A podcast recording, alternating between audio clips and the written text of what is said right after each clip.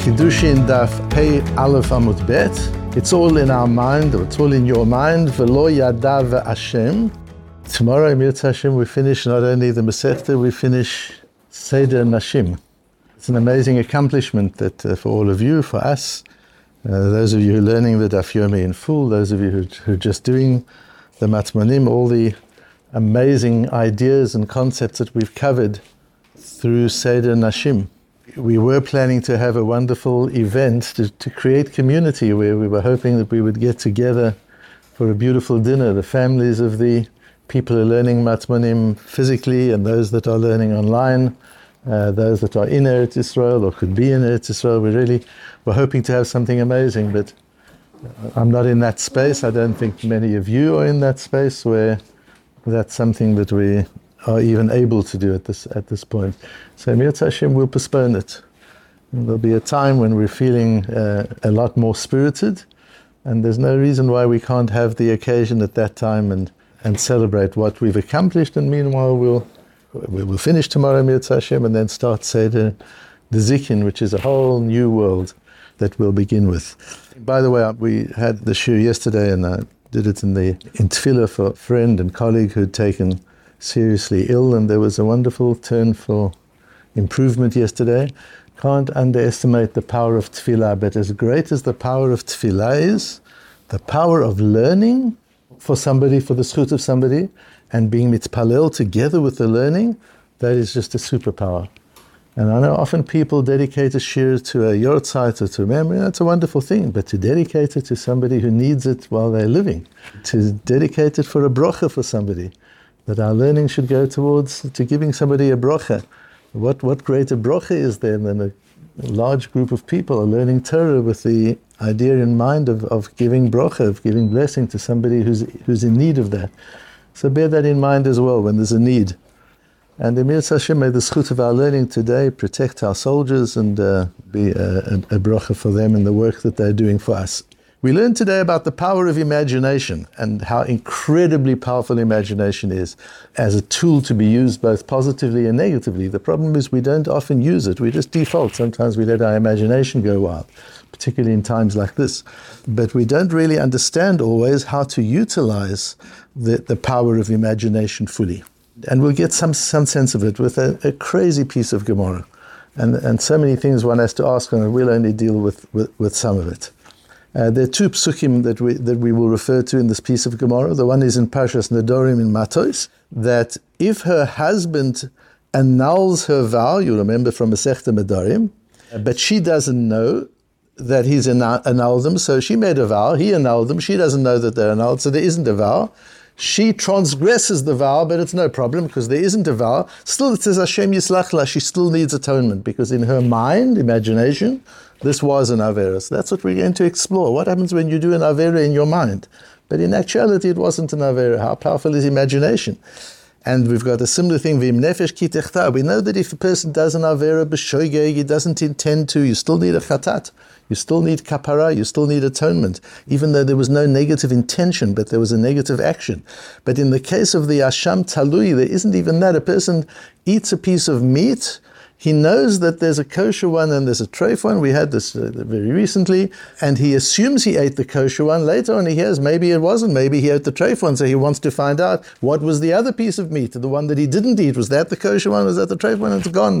There's no way of establishing. So now he goes through the rest of his life not knowing whether he ate kosher or treif, but it certainly wasn't intentional. It was neither intentional nor does he know that he did anything wrong. Still, he has to bring a korban asham talui he brings a, a korban for that. So we see the power of thought in the process of life. And the case here is Rabbi Chia Bar Ashi. Bear in mind who Rabbi Chia Bar Ashi was. Rabbi Chia Bar Ashi is a, one of the greatest Talmidim of Rav. Rav is first generation Amoraim. So Rav is a Talmid of Rabbi Yehuda Anasi.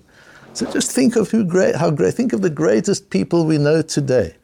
Think of the great people that we've had, the, the Chazon Ish and the Brisker Rov and Rav Moshe Feinstein, and Then go back and think of the Chofetz Chaim and of the Vilna Gaon and of Rabbi Kiva Eger and go back and think of the Rashbo and the Ramban and go back and think of the Rambam and the Rif and go back and think of the Amoraim and go back to the beginning of the period of Amoraim. And there you have Rabbi Chia Bar Ashi. Think of what a human being this is, what a man this is. have a ragil kol idun have a nafelape. When he did tachanun, have a Omar used to say, Arachaman yatzilenu hara. Hashem, please save us from yetza hara. So he used to say had his own private tefillot. When you do tachanun, it's a great time to make your own private tefillot as well, to, uh, to talk to Hashem. And we rush through tachanun very quickly, uh, but tachanun is a time just to sit quietly and have a little quick conversation with Hashem and ask for special help. And every day he would say, Rebbeinu Hashem, save me from yetza hara. One day his wife heard him say that. And she was a bit surprised because they had not had intimate relations for a long time. And she had assumed, as Rashi explains, that the reason was because he was old. Now she hears him praying to Hashem and crying out, Save me from the Yetzer Hara. My elderly Rabbi Chia Bar Ashi, my tzaddik of a husband who's too old to have intimate relations with me, what's he praying to Hashem to save him from a Yetzer Hara? What's he afraid of? What's he worried about? He's, he's, he's beyond that age. That's what she thinks. She thought she'd try it out. The fact is, he seems to have a Yetzer Hara. He's still worried. So she dresses up as a prostitute and walks past him twice when he's sitting outside in the garden and he's learning.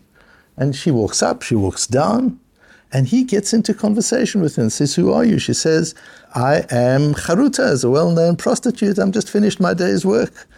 And she seduces him and she begins with him. He's sitting out in the garden and she says, uh, you know, if you bring me down that, that pomegranate from the top of the tree, then, then we can get together. He climbs up the tree, old Rabbi Chia, busy with his Gemara open, stops learning, climbs up the tree because he wants this woman, who he doesn't know is his own wife. She gets home and he's very depressed. She says, What's going on? So he tells her the story. She says, and it's so funny, she says, It was me, nothing to worry about, it was me. Now, there's a question among the Achronim did he actually have relations with her? Didn't he? From the Meiri, it's clear that he did. Whether that meant that he hugged her, kissed her, went further than that, we don't know. But he did something. There, the old man, Rabbi Chia Bar Ashi, the Godel Hador, learning in the garden, gets attracted by a passing prostitute, so he thinks he doesn't know that she's his, his wife. And he's devastated that after all this lifetime of tzidkus, he falls that in his old age, he, he fails, he's devastated. She says, but it was me. He doesn't believe her. And she eventually gives him a demasale simana. She proves that it was her. Amala ana miha isura ichavni. That's all fine. So it was, technically I didn't do an avera. But in my mind, I did. I thought you were somebody else. In my mind, I did an avera says Rabbi Ashi. Kol yamav tzadik.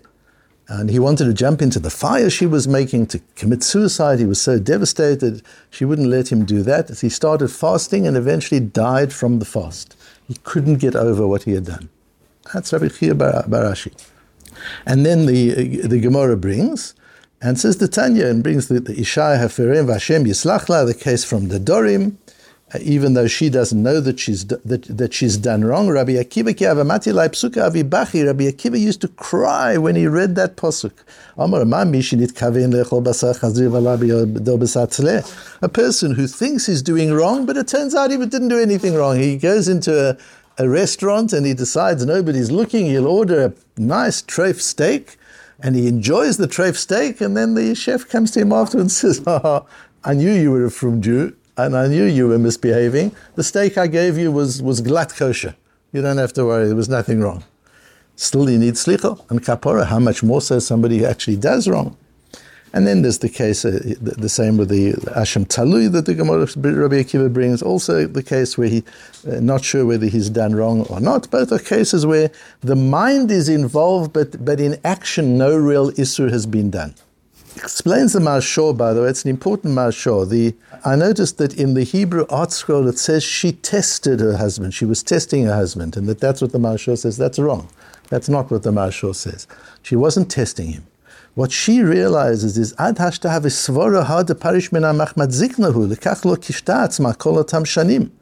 She didn't put on makeup. She didn't dress seductively all this time because she thought they're an old couple, they're over it already. It's not what, it's not what they're about. He hasn't got the strength for that anymore. And now she realizes, he davens every morning for Yetzer Hara, she realizes she has a different role to play as the wife.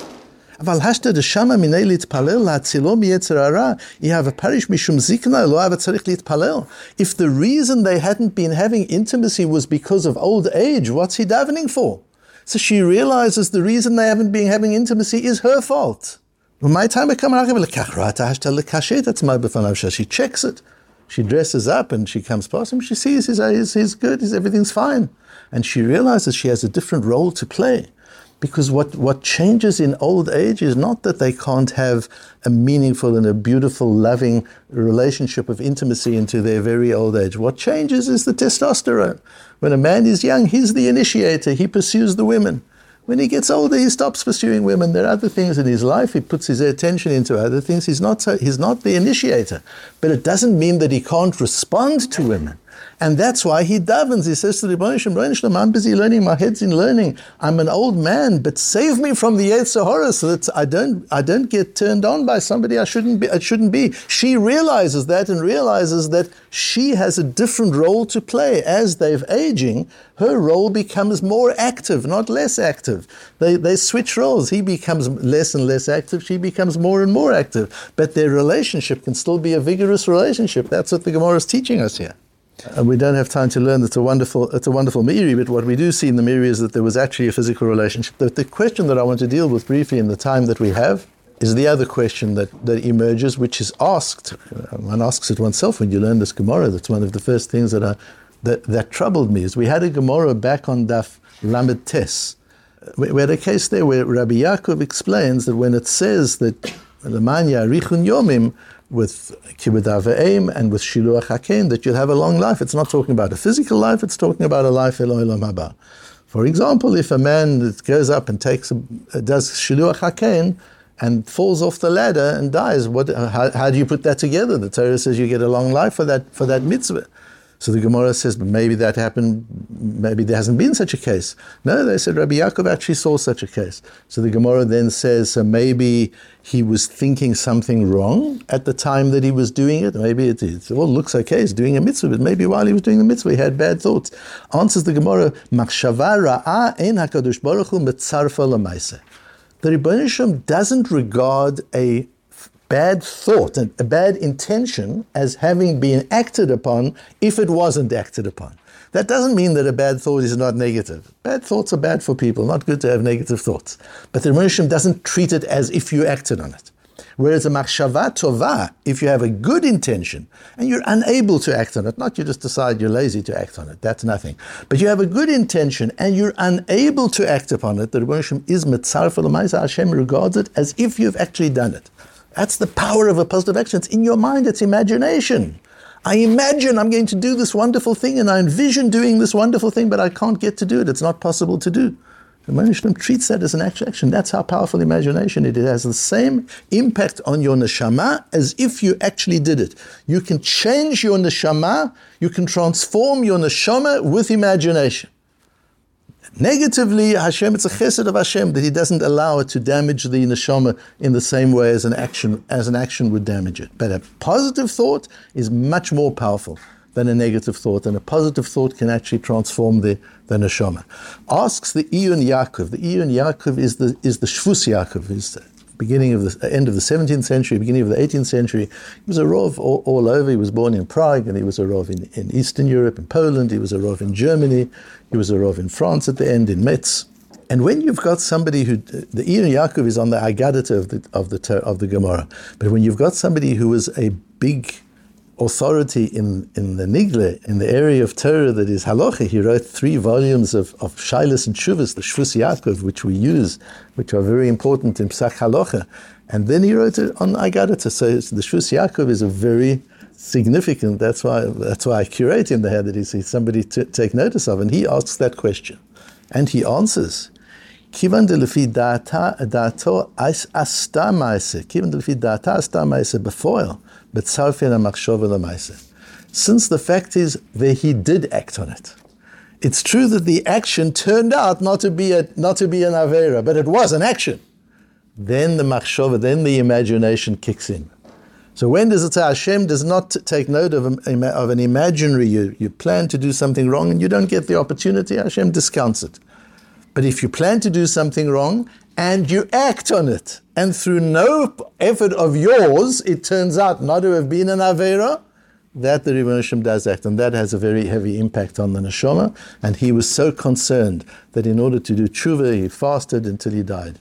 He wasn't. He never ate again in his life because of he was so concerned about the power of, of what had happened, even though that technically it, it wasn't. So we see so many things. We see it's not just about technical. Technically, did I do an averism? Is there a hetero? Isn't it? Can I get round? That's not about the technical. That's a piece of it. But what's going on in your head?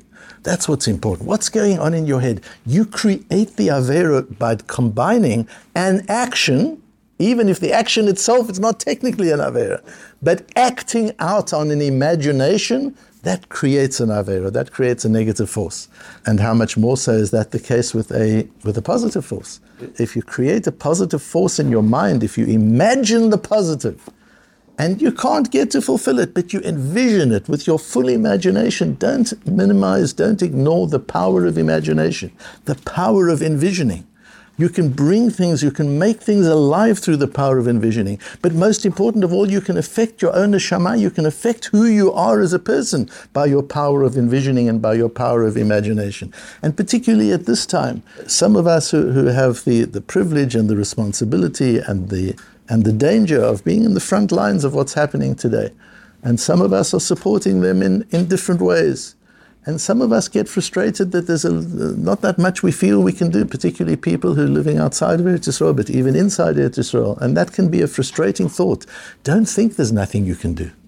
You can use your power of imagination of what you would want to be doing, of how you would want to be helping there. Don't sit and look at the news uh, dispassionately from a distance and say, you know, terrible thing. Oh, yo, yo. Feel what it would be like if you were there helping.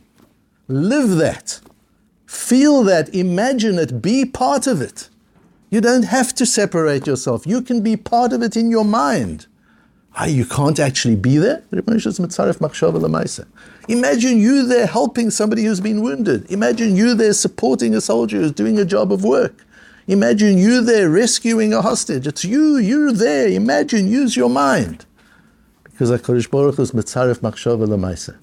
Can't actually do, do anything about it, okay, but at least in your mind you're there. You're not sitting coldly and just treating it as some kind of intellectual exercise. Not, not that I'm suggesting that any of us feel that way. We all feel incredibly emotional and sad. But it's not just about feeling the sadness and feeling the worry. I'm talking about something else. I'm talking about being part of it, at least in your mind helping and supporting and participating at least, at least in your mind. Because look at the power of imagination. You can take something which is technically not an Isur and turn it into an Isur. How much more so you can take something which is a mitzvah. Even if you're unable to do the mitzvah, the power of the mind is such that the Rebbeinu treats it as if you have done it and it has the effect on your neshama as if you were present and participating and active even if you weren't.